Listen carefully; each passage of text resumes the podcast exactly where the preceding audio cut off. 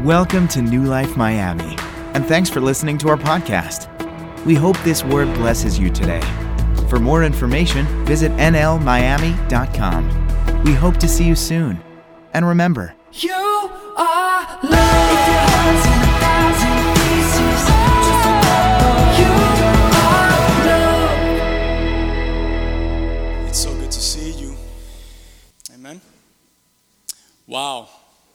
I felt the love back. It's good to see you too. What's wrong with you people? Rude. So good to see you guys. you know? Well, we were, we were hoping that someone else would preach today. Uh, you got me. Deal with it. But it's still so good to see you. Anyone have anything to share? It's dangerous when I do that. Yeah, Come on, come on, stand up. You don't need a mic, right?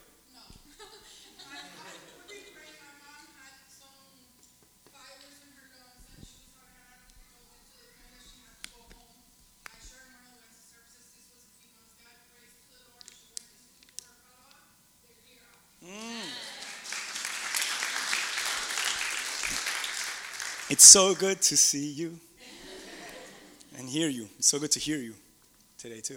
Anyone else has anything they, need to share? Hallelujah. No one? Someone's burning. Man, should I do it? That was my chance. All right. Anyone have a testimony, uh, prayer request, something that you feel like you, you want to lift up? So good. You guys are all good. Amen. I'm going to come up to the altar today and I want all of you to lay hands on me and pray for me. Amen, my sister. Okay, man.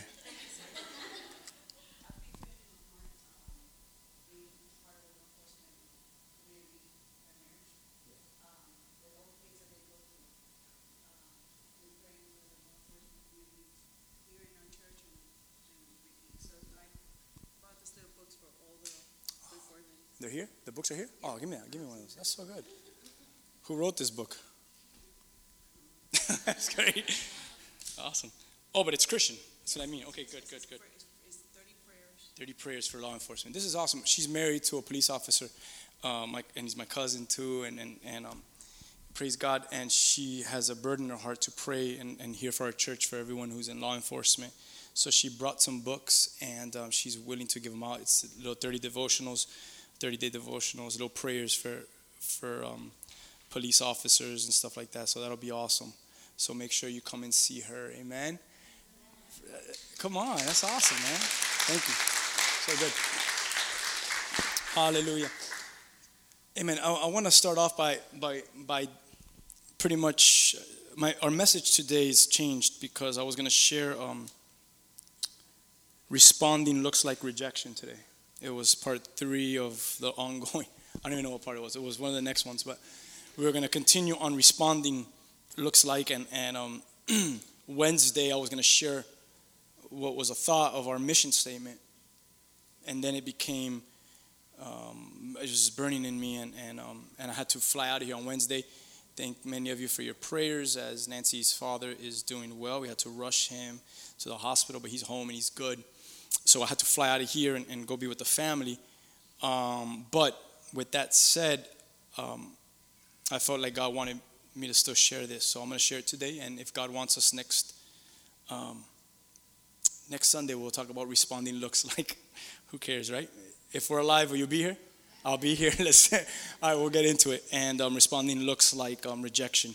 But but I want to share a mission statement with you guys. Does anyone know our mission statement by heart? Does anyone know it by heart? Know it by heart? You could just say, "Well, I know what it is. This is what it is." And I see some nodding heads. But you do you want to say it? Do you want to say it? I knew Lisette would know it. Lisette, Lisette is uh, an all-star disciple here. to ignite an authentic love for God and people. So good. To ignite an authentic, you should write that down if you didn't know what the mission statement was here. To ignite an authentic love for God and people. And there it is for you to ignite an authentic love for God and people. We got that a while back, actually. A while back. We, we, we met together, the leaders, and, and sharing our hearts, and, and we threw together this mission statement that necessarily, I don't know if when we did this some years back, we really understood what we were writing. We, we had an idea. But as the week was going on and I was looking at this mission statement, it really began to um, become alive in me. And um, as if the Lord began to give our mission statement purpose to me in a way that it had never had purpose in me. And I hope it does the same thing today for you. If not, leave here knowing that it's so good to see you. and that's all I have to say.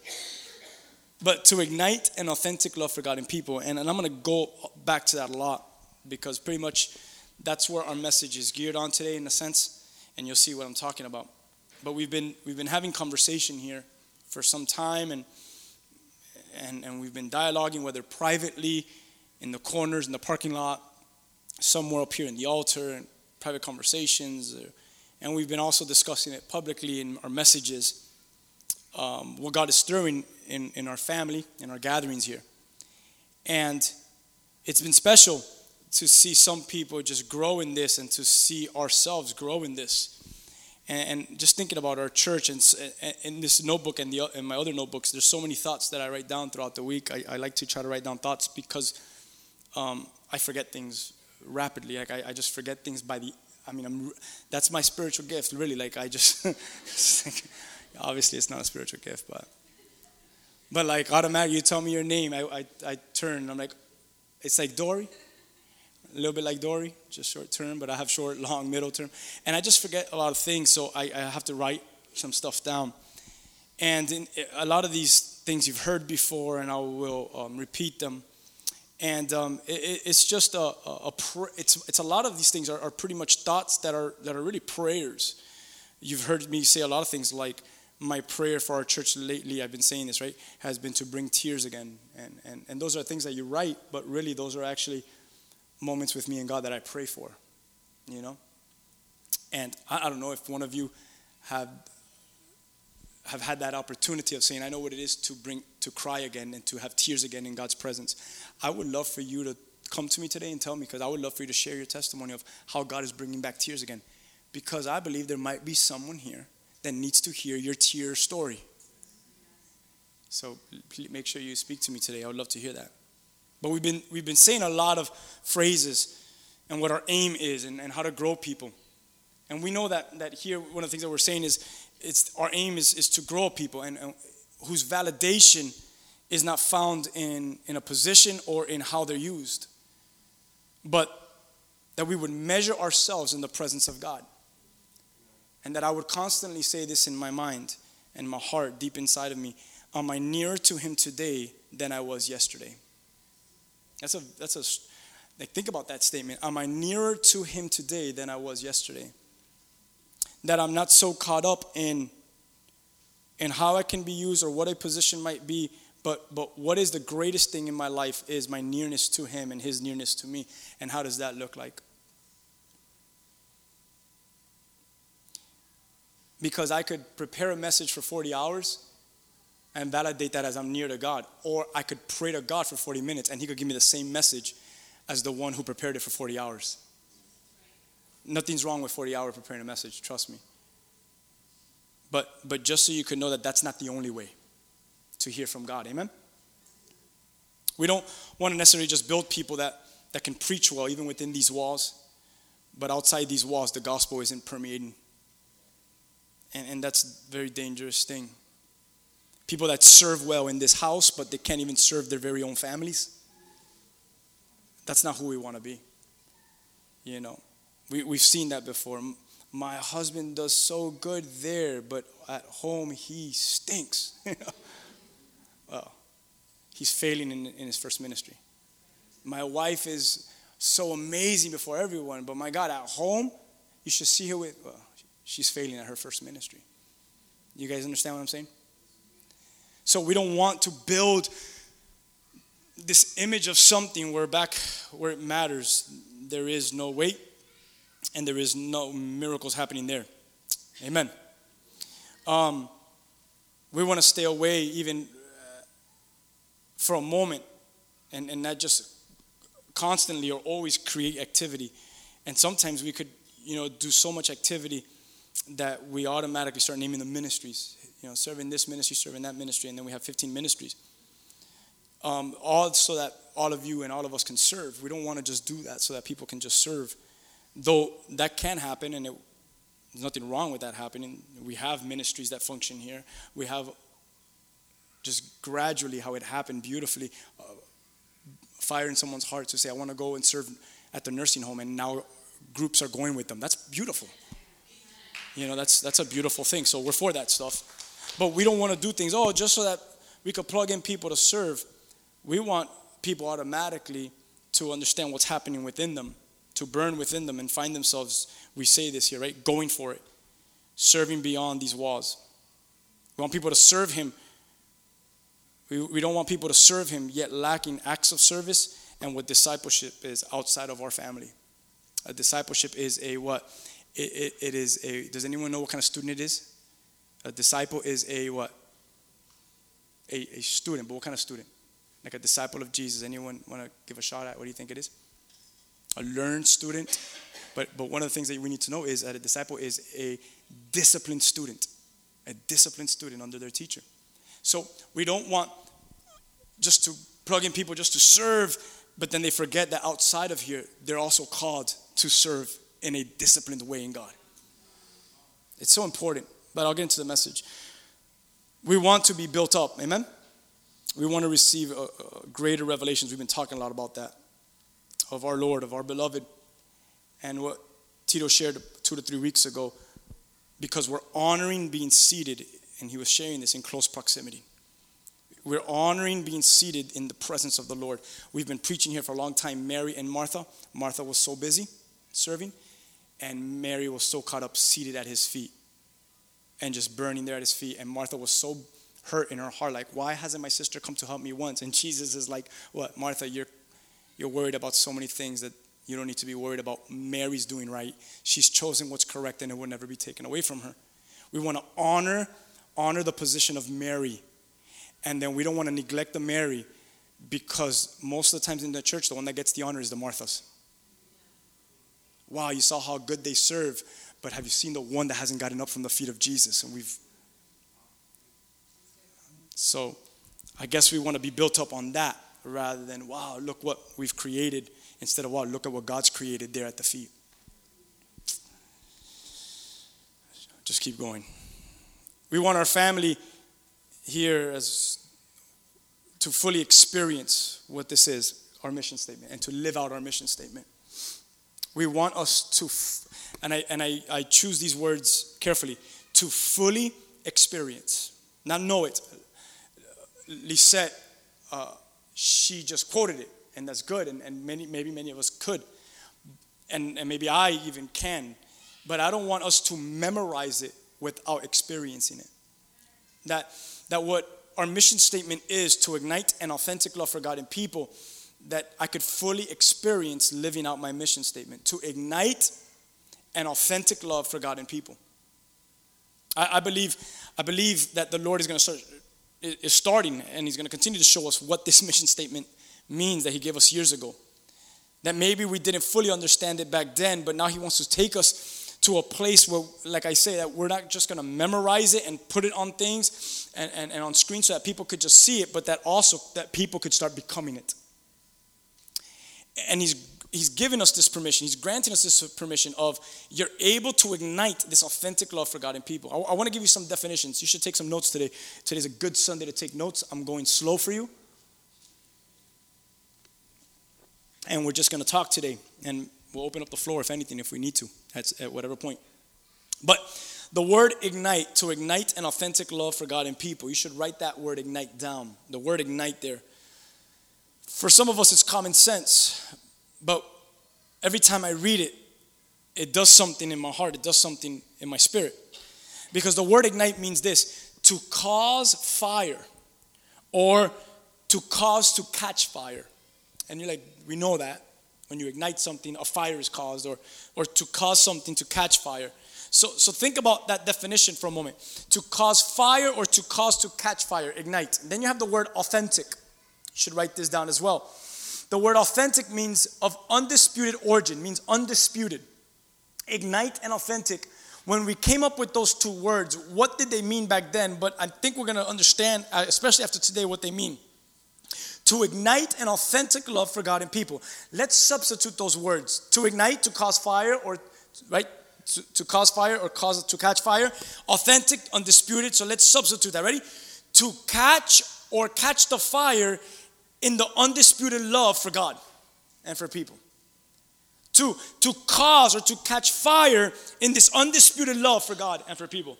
and that we would burn in an undisputed love for Him. Let's substitute the word authentic as we substituted the word ignite. To cause or to catch fire in this love, in this undisputed love. Now let's substitute, let's continue to look at authentic into this word um, undisputed. The word undisputed, that we would burn in an undisputed love for Him. Another way of saying to catch fire is to say that we would burn in this love for Him. And what kind of love? An, an authentic love. What is that? An undisputed love. Can you continue to define that? I will. That we would burn in an undisputed love, that we would burn in an uncontested, undoubted, unchallenged, unequivocal, undeniable, irrefutable, unmistakable love for Him and for people. That's what the word authentic means. To burn in this, in this love that can't be challenged by any other love. And wow, for the last few months we've been saying there is no love like our lover's love.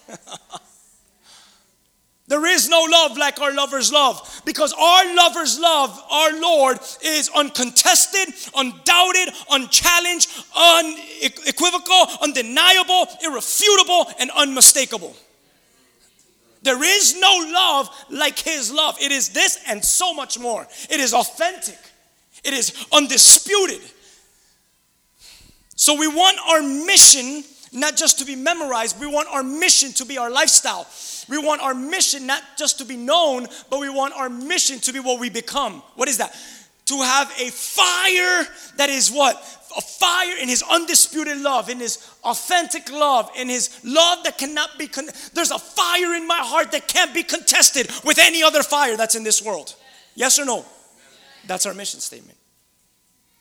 Makes so much more sense now. That we would burn in this fire, that we would catch a fire, that we would burn for Him with a love that can't be contested by, by no other. Undisputable, undeniable, unchallenged, irrefutable, unmistakable, authentic love that burns for Him. How many of you could say amen? amen? To ignite an authentic love for God and people.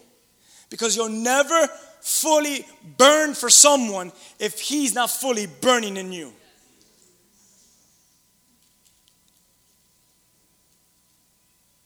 It'll be um, humanitarian work. But it won't be, why'd you do that? I have no idea. God just put a desire in my heart to serve you, to ignite authentic love for God and people. There is a fire that burns in me that cannot be challenged for Him, and because of that, it's also towards the ones that He loves. It's also for others, for Him and for others, for God and for others. Hallelujah. That our that we would that we would understand that that we'd become that. And that our reasons as we come together and as we continue to come together our reason for gathering would be so simple you should actually write this in your notes. It would be good to go back maybe seven months from now and revisit this phrase right here. Maybe put a star and asterisk and put revisit it in seven months. Put the date on it. I don't know. Put a reminder on your phone. But that our reason for gathering would be so simple. Here it is. It would be to share in our burning for Him. That it would be to share together in this fire that God's put in us. How beautiful does that sound? You've ever been really hungry and you've been around the other, other hungry people?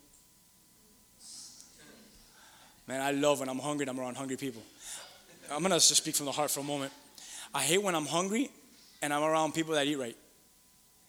Because I'm like, oh my God, they're not gonna wanna eat today. Like my Pastor Leo is one of those guys. If I'm starving, wrong person to be with.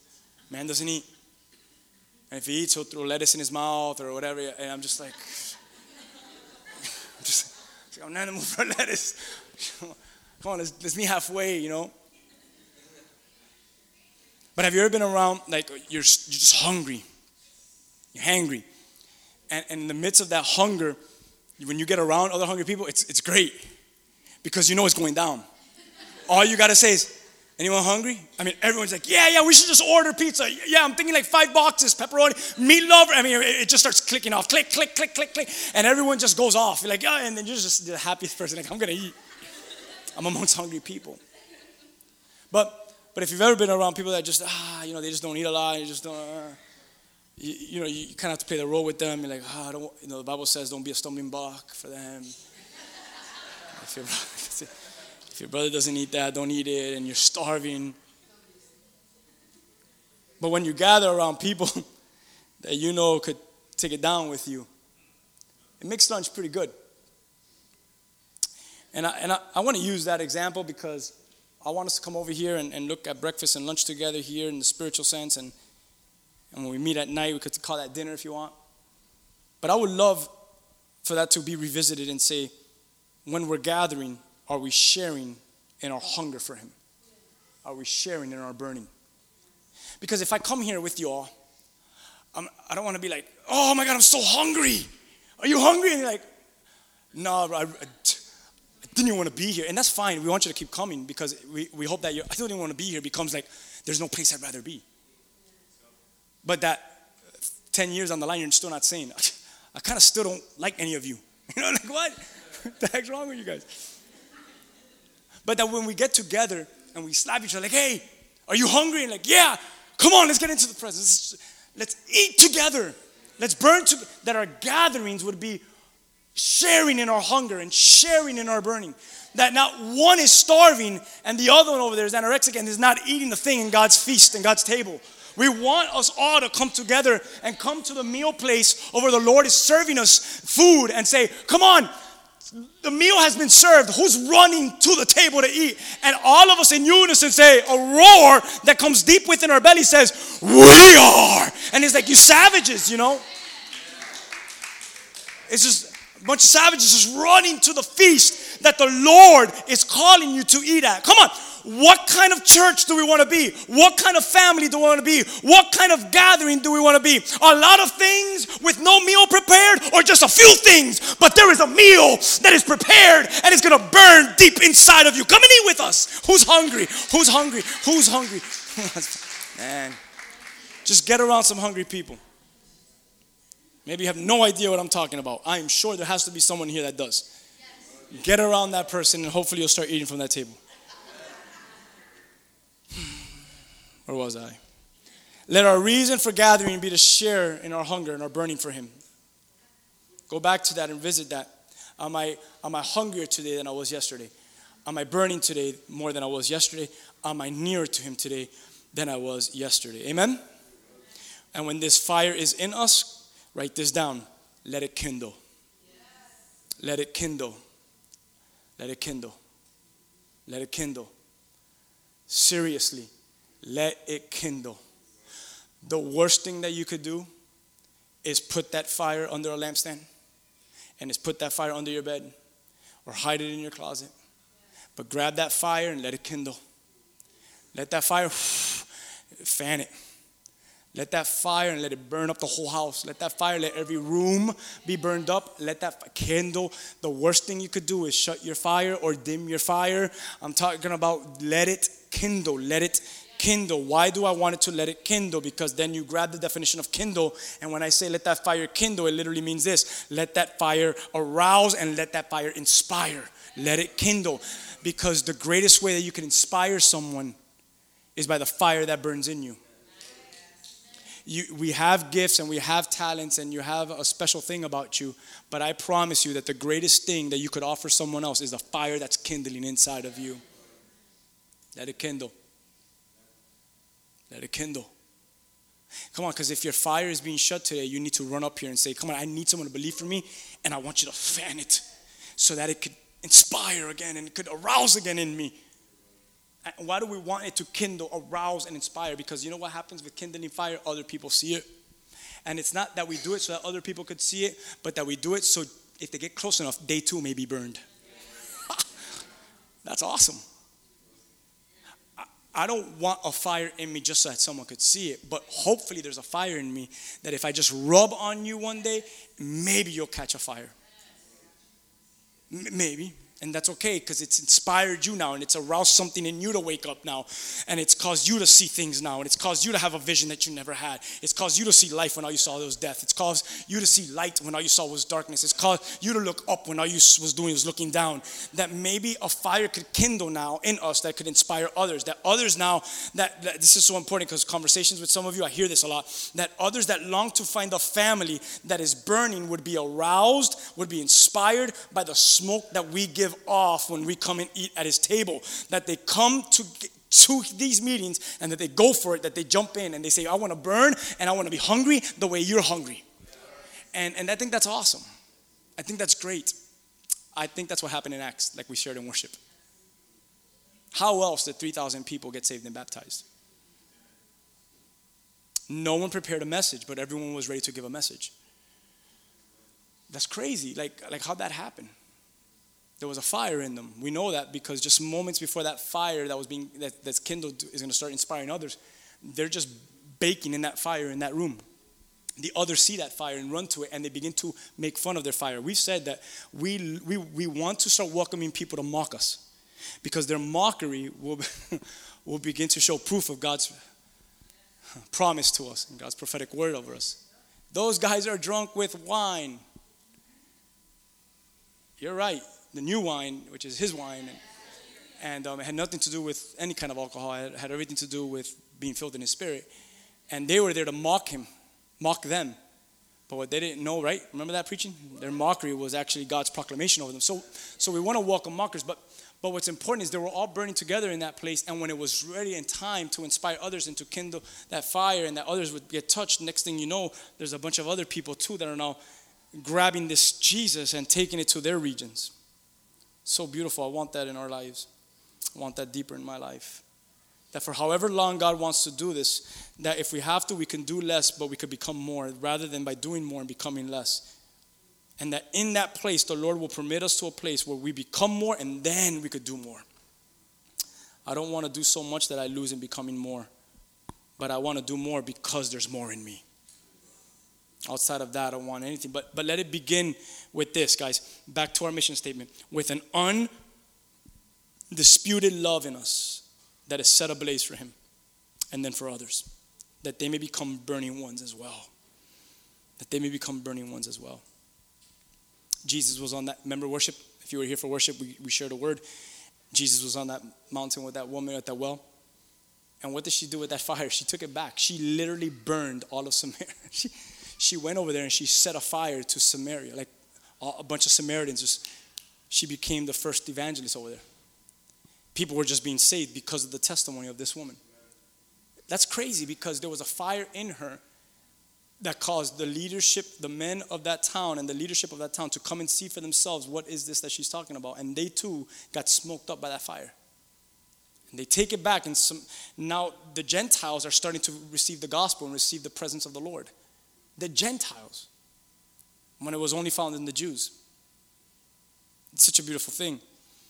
Let it begin with this, let, let, so we can now also, others could become burning ones. But but I want to get into some scripture. How about if I tell you that that becoming more is by actually doing and, and, and being less, or better, if I say, maybe I say it this way, that you don't grow so much or or allow your growth to miss it because your mind and your heart set itself to be more superior. Maybe I could explain that this way. That that it's good to be, become smarter and more knowledgeable, but don't allow your knowledge and don't outsmart what maybe the Lord is trying to do or to speak amongst us. That the true growth and to find a place where your love returns, where fire is set ablaze again for Him, is found in becoming. Well, well here's kind of where I want to write on for a moment and bounce back from our mission statement. How do I set this fire again in my heart, like you're saying it? How can I grow in this, like you're saying it? Well, maybe it's not by anything else, but by becoming childlike again childlike again. I'll give you some stories in a moment, but childlike again. That we, we come to a place in the Lord, in our in our relationship with the Lord, that listen to this, that depth discipleship studies, even seminary or any kind of ministry, is not necessarily the answer to these things. It's not found to these things. But that these things can be found in a place saying, Well, Lord, make me child like, totally different than childish. Amen? Um, I want to go to Luke chapter 10 for a moment, and I want to read Luke 10, and I want to start off on verse 21, and we're just going to read from there. Once you're there, give me an amen. Luke 10 21.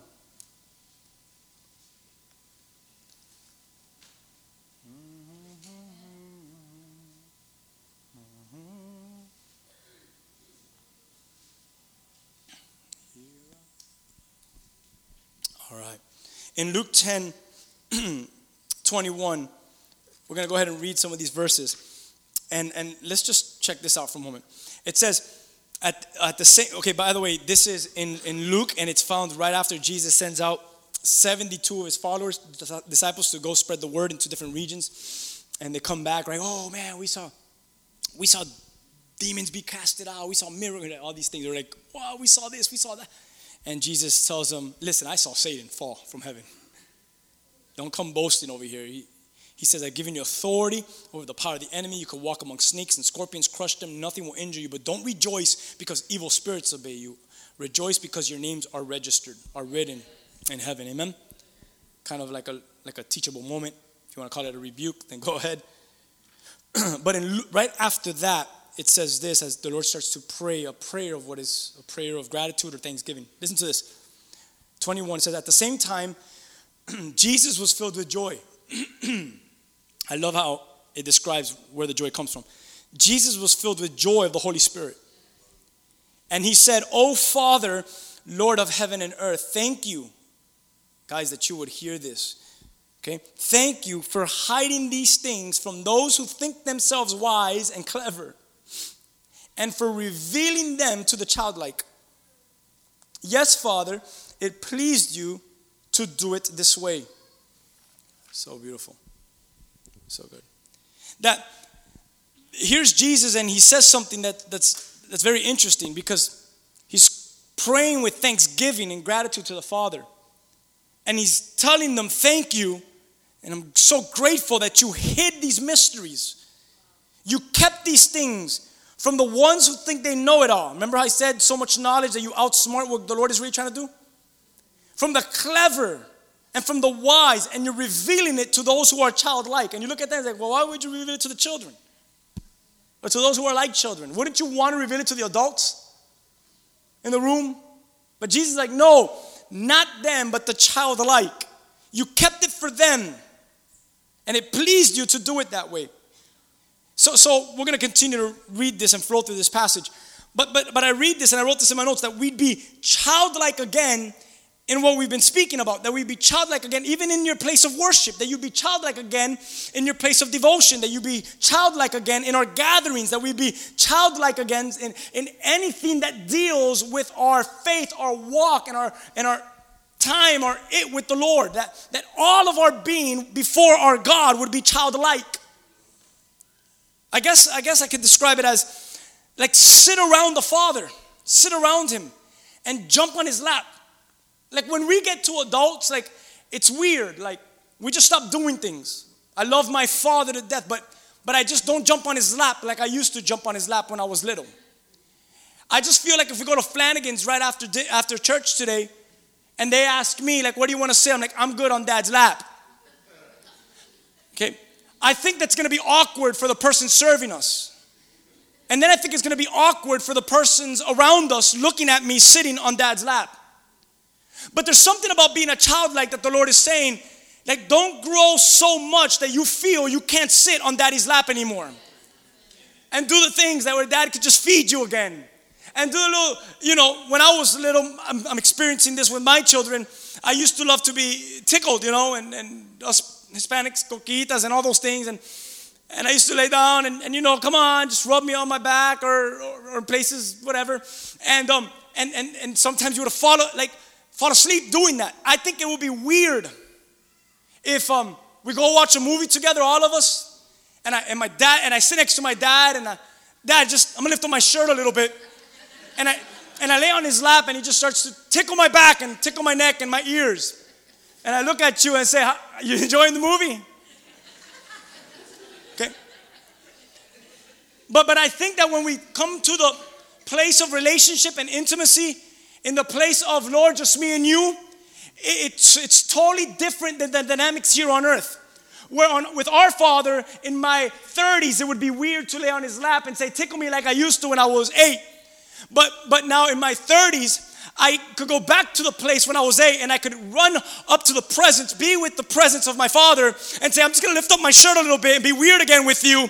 And I want you to tickle my back and my neck and my ears and do me that little stuff you do in my head because there's something that happens in this intimacy with me and you, Father, that I wanna be just weird again and intimate again. And I wanna be here as long as it takes again with you. What I'm trying to say is sit with dad again, eat with dad again play around with him again. I love when my son jumps on me and he starts to fight with me. My wife gets nervous, but I said, This is how us boys do intimacy. And we wrestle, and he pulls my beard now and he grabs my hair. I went a little bit too much yesterday and I cut him up a little bit, but, but, I think I'm mad. I won it. I won yesterday, but, and we go at it.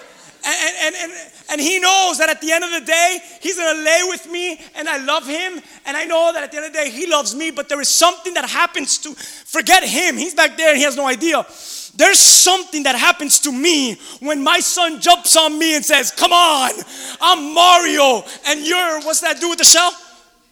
You're Bowser. He loves that now and, and I don't even know what Bowser does, so I make noises. And I there's something that becomes alive even in the Father when the Son desires to do funny things with him again. Like there's something that happens with the Son when the Father says, I'll entertain that for a little bit. I challenge you to sit around the Father and you'll be amazed that he might start entertaining your little dates with him. Man. What do you want me to be, God? I just want you to be childlike again. You got so much into this faith, so much knowledge, so grown up that you forgot what it meant to eat at my table. You forgot what it meant for me to tickle you. You forgot what it meant to me to whisper things in your ear. You forgot what it means to be in the presence of Abba. I just want you to sit down again with me the way you used to always sit. What happened to you that you thought that you were too grown up for me? No matter how old you get, I'm older than you and you'll always be my child. Man, I wish we would just sit with him again. And maybe that's all it takes. How can I burn again? Easy. Do weird things with the dad again. Weird things. I mean, serious. And I, I know this is being recorded, so there's some things I don't want to say, but but do weird things. I'll share with them after. Maybe I shouldn't. Believe all things. Believe all things. When I was little, you could fool me. They could do whatever they want. Fathers and uncles and men, people you looked up to, I believe it. One day I was at the moon. I, I, I, I believe. I could tell my son right now, when you're in the kids' room, the whole, I took the whole church to the moon. You know what my son would say? He wouldn't say, you're lying. He wouldn't. He would say, And you didn't take me, Dad? I promise you that would be my son's reaction. He believes what the Father tells. It's weird. Come to the place with Father, you just believe it again.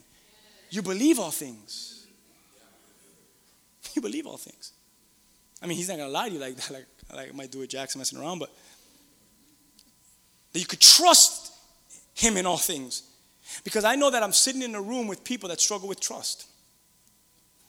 But He's telling you and He's inviting you to sit with Him and trust Him again. Like you used to when you were little. Like you used to when you first met Him and your heart was on fire and you used to trust all things. Come on, because how many of you, when you first came to the Lord, your heart was so on fire that you said, I'm going to take the, the gospel to Africa and I'll die for Jesus if I need to? How many of you said that one time? Have you done it? What made you say, not that that was wrong, but what made you say that? I believe it was a fire that was in you again. You were a child and you, you fell in love and you were like, I'm gonna go, and if it takes me to die for him, I'll die for him. And then 15 years passed, and I, I didn't ever went, never died for him. It's not wrong. But I wanna go back to what made you say that statement. Because I don't want you to go to Africa and do that if God didn't call you, but I want you to speak like that again. I want you to believe in those things and trust in those things. How do you do that? Get with get with him again. Run. Hey, one of my greatest experiences, one of my greatest feelings in life is when I walk into the room and I see this, Dada, and they and they run. Very rare if they're but, but when they're in the mood and they say Dada and their arms are raised and they're running at me, man, who cares with what I walked into that house with? That right there was it. That was it. Walk into the room again, lift up your hands like a crazy child, and start to scream, Dada again. And run into his arms of love that he has for you. Come on, be childlike again. Don't become something or someone that you've lost the burn in your heart in just being his child. That you've lost it and just being his child. Let's keep reading because then we'll never get out of here. Verse 22 it says, My father has entrusted, uh, Luke 10 22, my father has entrusted everything to me. No one truly knows the son except the father, and no one truly knows the father except the son, and those to whom the son chooses to reveal. Come on, like read this. It's, it's, it's a relationship of son and father, and father and son, and sons know the fathers, and fathers know the sons. When we stand before Him, the Father will know His sons. And when you stand before Him, no one, do you know when you get into His presence, no one in that room is going to, you've never seen Him, but no one in that room is going to have to show you which one is He. As, if you are a son, if you're a daughter, as soon as you step into that throne, you're going to know exactly who Father is without anyone having to introduce you. You're going to know exactly who He is, and He's going to know exactly who you are. Come on, sons know the Father, the Father knows the Son. I mean, I, had that experience with, with Jackson. I don't know if that was a God thing, or a Father thing, or Son thing, but I was, I was, I don't know how far away from Him, and I was in one room, and He's in the other room. And at four in the morning, I jumped out of my bed. I said, I heard something. And then says, What? I'm like, I heard something. And I hear it again. I said, It's Jackson. And when I run to his room, he's there and he's shaking when he was having that seizure. And I brought him back to our bed and I laid him there and we started to deal with the situation. There was something inside Father that erupted for the son that was in the other room. I don't know what it was. He didn't scream dada, but there was something in my spirit that was telling me something over there with son is going on. I mean, that relationship with you and Father could happen in the spiritual. That man, you guys could be so in tuned that, that I'm talking about what come here. If it's if we say prayers like on heaven, uh, let it be here on earth as it is in heaven, how can we not believe those things? If I have that kind of relationship that happened like that at four in the morning with son, how can I say on earth as it is in heaven and not believe that I and the Father could have that same relationship here on earth as it is in heaven? I feel like maybe we didn't get that, but I want to make sure you understand that, that it could happen. But let's keep reading. It says that when they were alone, he turned to the disciples and he said, Blessed, this is so beautiful. Blessed are the eyes that see what you have seen. Man, look what Jesus is telling them. I tell you, many prophets and kings long to see what you see, but they didn't see it, and they long to hear what you hear, but they did not hear it. I, I, I, I, I'm not even lying to you. This is exactly what I wrote. I want to live here. That's exactly what I wrote. I want to live here. Where? Where my eyes see what others have not seen, what my ears hear what others long to hear. My eyes see what others long to see. I want to live there. That I see things that others long and I hear things that others long. I, I think about um, I think about 1 Corinthians 2 when he says, No eye has seen, nor ear has heard, and no mind has imagined what God has prepared for those who love him. Manda was sharing a cool story with me today. I said, I could have sworn I just saw you on social media eating an ice cream at Disney World. He says, I was. And I said, What are you doing? He goes, I just got here. I said, Okay. That's cool, man. Crazy people like that are awesome. And then I said, I said, so what did that look like? I don't know. I just grabbed everyone on Friday at whatever time it was. I said, come on, let's all roll. We're going to go to Disney. And they all took off, and, and he ate that ice cream, which I was a little jealous, but they had a good time. And it was just a, it was just a sporadic thing. I, I believe that as fathers, something became alive in him.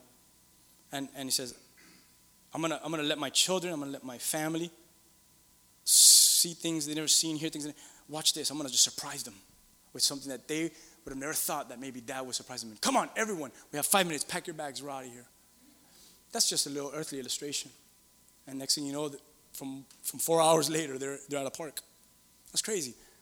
But, but something happened in the father's heart that he wanted to pour something to his family. And he said, I don't know, I felt it in my heart, just take all of you, let's go.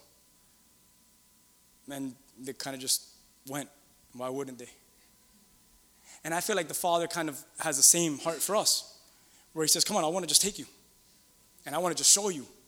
And, you, and, and you're going to be like, All right, I'm ready to go. And, and it, it, it can be, and it may be, things that no eye has seen or no ear has heard. And then the mockers come and say, You're weird. And you're like, I know. I just see different than you see, and I hear different than you hear. Because daddy has allowed it for me. I said, You're weird because you don't sit on his lap anymore. You're weird because you don't mess with his hair no more.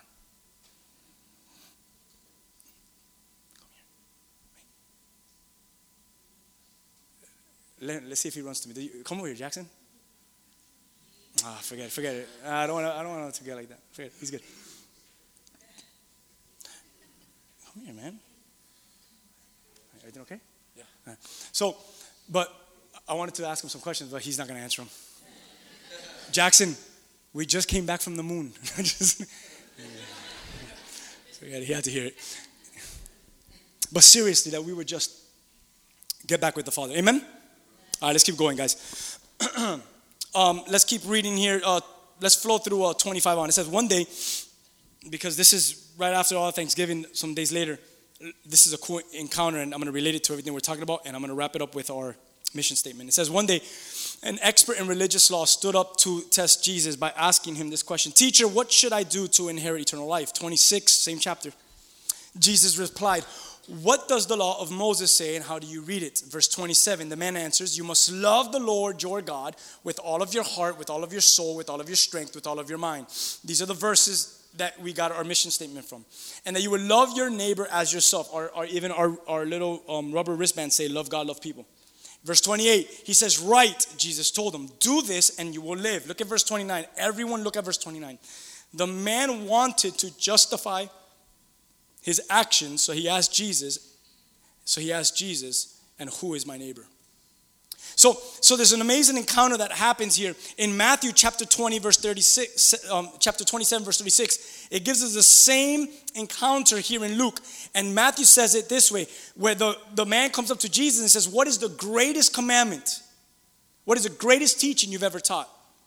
Uh, on this, in Luke, Luke says it this way. He says, um, What does the law of Moses say? How I should inherit eternal life. And you must love the Lord your God with all your heart, mind, and soul. So, so here is this man, and he's asking Jesus, this, what is the greatest, the most important commandment? And, and Jesus' answer is what? It is to burn in the fire of undisputed love for me.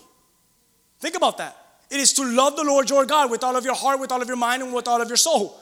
The man comes up to Jesus and he says, Come on, what do I have to do so that I can have life? And Jesus says, Burn.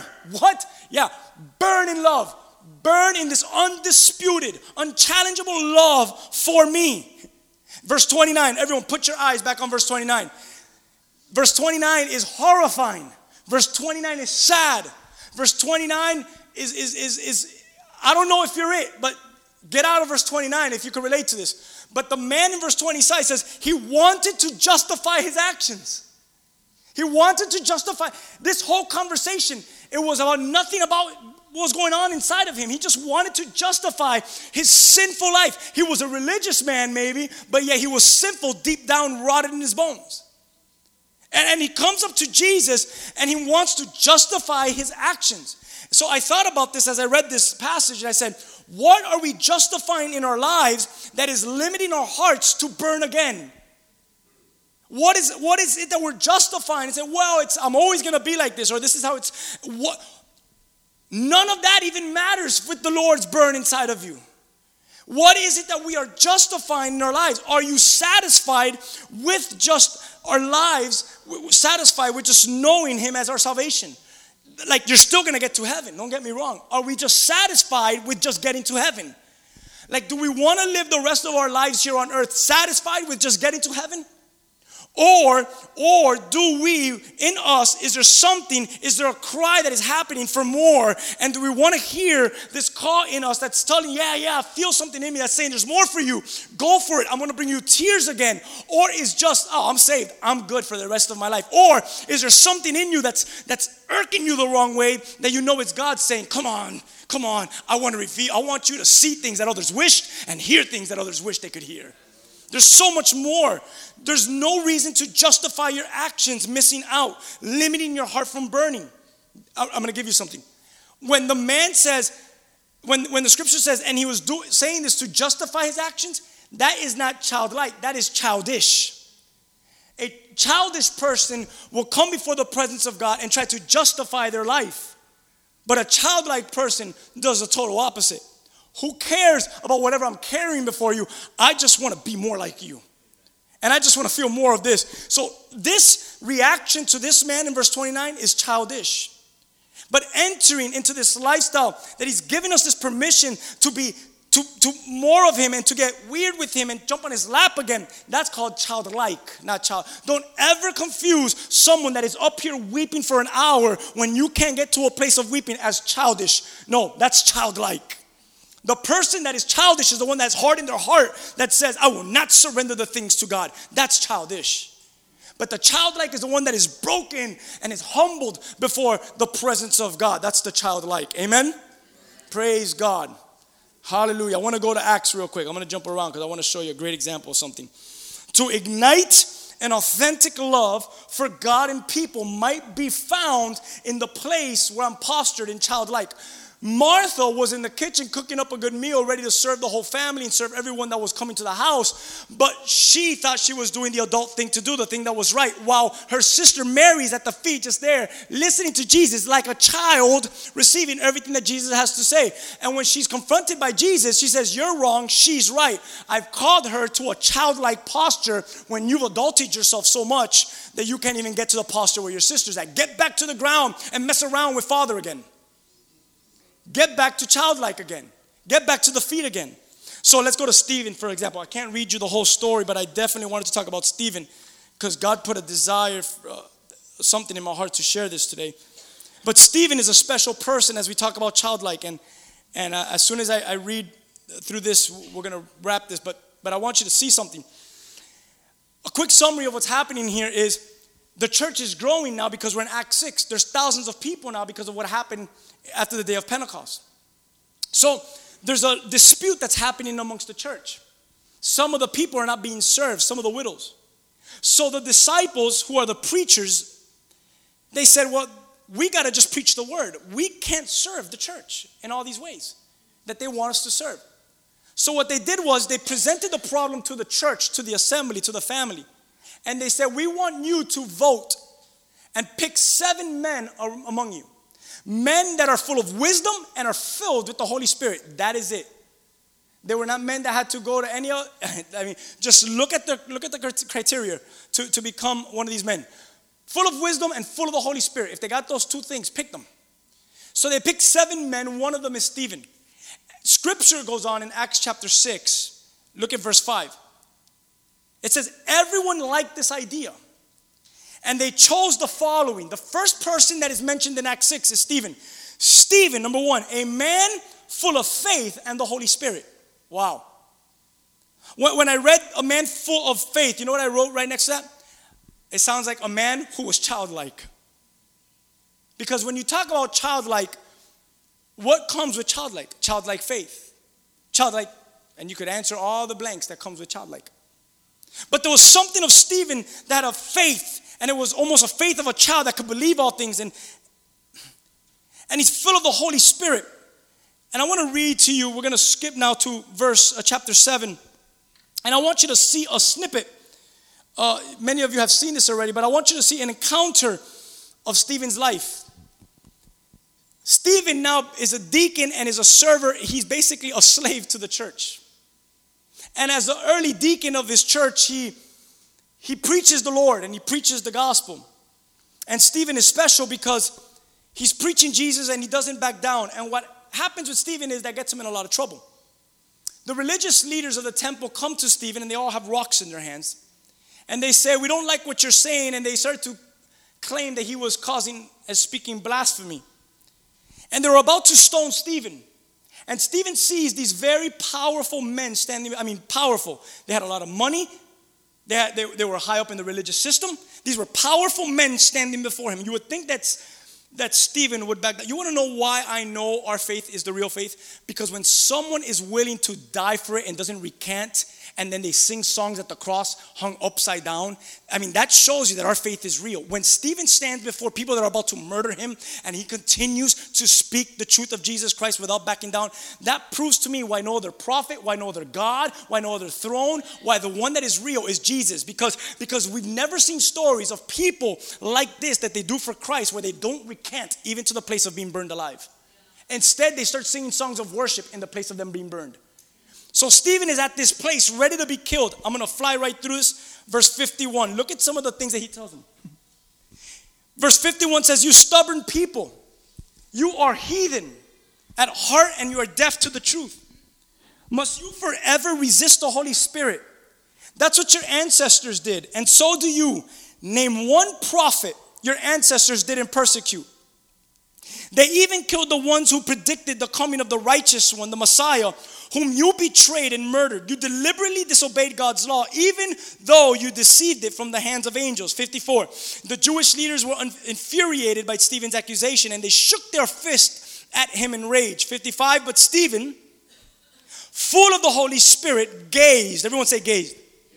Gazed steadily into heaven and he saw the glory of God and he saw Jesus standing in the place of honor at God's right hand. And he told them, Look, I see the heavens opened and the Son of Man standing in the place of honor at God's right hand. Verse 57 Then they put their hands over their ears, they began shouting, and they rushed at him, and they dragged him out of the city, and they began to stone him. His accusers took off their coats, and they laid them at the feet of a young man named Saul. Verse 59 And they stoned him, and Stephen, being stoned, prays, Lord Jesus, receive my spirit. He fell to his knees, shouting, Lord, don't charge them with this sin. And with that, he died. My God. Stephen. Stephen. Let me explain to you what I'm talking about here. Stephen. Stephen. We're, we're talking about a deacon, a servant, a slave to the church. And this is what they were made of. This is what they were made of. The, the lowly position of a servant. We're not talking about an apostle. We're not talking about some sort of pastor, evangelist, etc. We're talking about this person who decides to take on the, the position of, I'm willing to be a slave to the family, to the church. But at the end of his life, he was fixed upon the greatest thing and the greatest posture that we've ever seen in the New Testament church. He's at the place of death. And at the place of death, what does he see? In the midst of his about to be murdered, he sees Jesus standing at the right hand of the Father. And what does he say next? Jesus, strike them all dead. No, forgive them, for they don't even know what they're doing. Here is Stephen. And, the scripture says that he gazed. What, what verse was that again that I, that I said he gazed? Chapter 7, verse 50, 55. It says, But Stephen, full of the Holy Spirit, gazed steadily into heaven. What a posture that is. The word gaze in the Greek, atenizo, means to behold earnestly. Here is Stephen at the point of death. And the one thing that we know of him to the point of his death is what can you say about Stephen? He definitely knew how to take the posture of gazing unto the Lord. He, he, he definitely understood that at the end of his life, if there's anything in me that's gonna have any kind of glory, it is that I'm gonna behold the one who stands at the right hand of the Father. and I see him. And the scripture made sure to tell us he gazes earnestly and he sees the Lord in glory. And he says, Men, I see the king that lives in me reigning. he's, he's gazed in the presence of the Lord. He's beholding earnestly. He was fixed upon. Here's the greatest posture in the New Testament church. Stephen, in the point of death, all he could focus on is I see Jesus. I see Jesus. I see Jesus and I see my Father. Just think about that for a moment. How, how weird was Stephen to come to a place of where he was, and what he confesses out of his mouth is, I see him. I, have beheld him. And I, and I want to drop this on your heart because it was dropped in mine and it, and it touched me. I heard one of my favorite preachers say this It's illegal, it's illegal to behold if you have not surrendered to be held. That you have to be held in order to behold. And I thought about that phrase for weeks now when I heard it for the first time.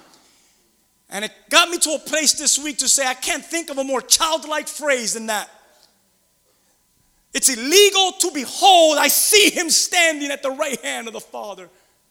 If Stephen, in the places of quiet devotion and intimacy with his beloved, he was being rocked and swayed back and forth by the Lord because he knew what it was to be held. So at the point of his death, he understood what it meant to behold the presence of God. What was it about Stephen? To ignite an authentic love for God and for people. All in that passage. How do I know that?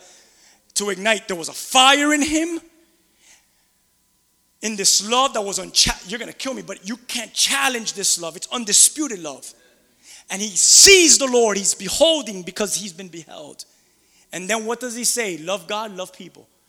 To ignite an authentic love for god and people. What does stephen do next? Lord forgive them. Because they don't even know what they're doing. That was his mission statement too. It doesn't sound childish to me I'm, I'm done. I don't have much more to say. I've said enough today. But everything about this does sound childlike. And maybe you're here today and you know that there needs to be something in you that burns again. You know, there's something in you that says, I, I need to have this childlike in me again. I need to be consumed by Him again. I, I want to invite you to that place, but to be honest with you, it's nothing that I can do or anyone here can do. It's a place of where you come to Him and, um, and you just get with the Father and say, Lord, I, I just want to get seated with you in a place of what might look weird and sound weird and be weird.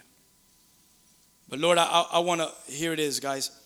I want to be held so that I can live the rest of my life beholding and gazing upon you earnestly. I want to behold you. And Lord, I, I, want this fire in me. I want this thing in me to cause a fire. I want this ignition in me. And, and I want this fire for this authentic, undisputed, unmistakable, undeniable love to burn inside of me for you. That I could behold you because I'm beheld by you. I'm held by you. I'm going to ask you to stand with me. And as we wrap it up, if the team wants to come up here, we'll go ahead and do that now. And and I want you just to examine, fully just examine your heart. And as we challenged you with this, is there something in you that is saying anything that we've said today? From the place of saying, Lord, I, I, want to behold earnestly. But in order for that, Lord, it's illegal to behold if I haven't surrendered myself to be held. So I come to the place this afternoon to a place to be held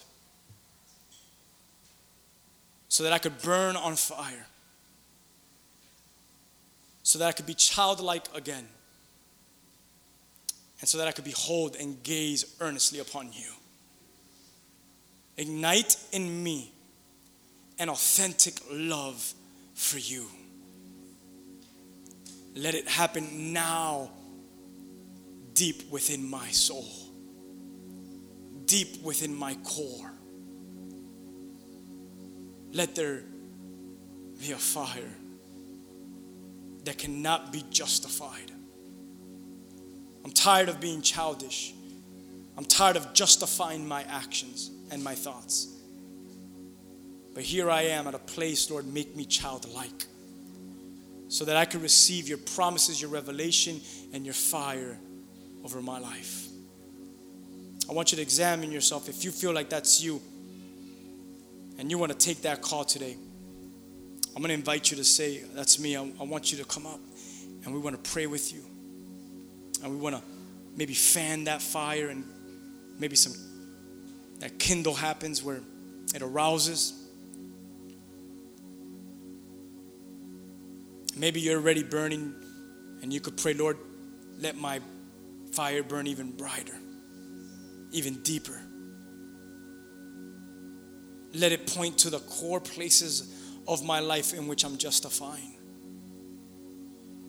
That I come before you, childlike like Stephen, at the place of whatever might come before me, I could stand before them and say, I see the Lord. I behold him earnestly. And that's because I've gone and I live in that lifestyle, in that, in that being held. Let your children come to daddy again. Let them come into your presence again. Let them be filled, filled with your goodness again. Let there be a fire. If that's you, we want to pray for you today. And we want to believe and fan that flame in you and say, Lord, let it burn. And if they're not burning, Lord, set a fire deep in them. And let them behold because they've, they've understood, beheld. Ignite an authentic love for you in them. Let there be a fire that erupts in them, that is undisputed. Hallelujah. We're going to spend a moment in worship. And as we do, go ahead and seek the Lord for a few minutes. Go ahead and give Him your heart. Go ahead and give Him all of your being. And say, Lord, I heard something today that I know you're calling me to. I'm going to come in. I want to sit around you again. I want to hunger again. I want to burn again. Ignite in me an authentic love. Hallelujah. Start praying that. Come on, everyone in here, just start praying. Lift up your hands if you want. Lift up your hearts and just begin to pray. Begin to intercede and begin to cry out to your King. Hallelujah.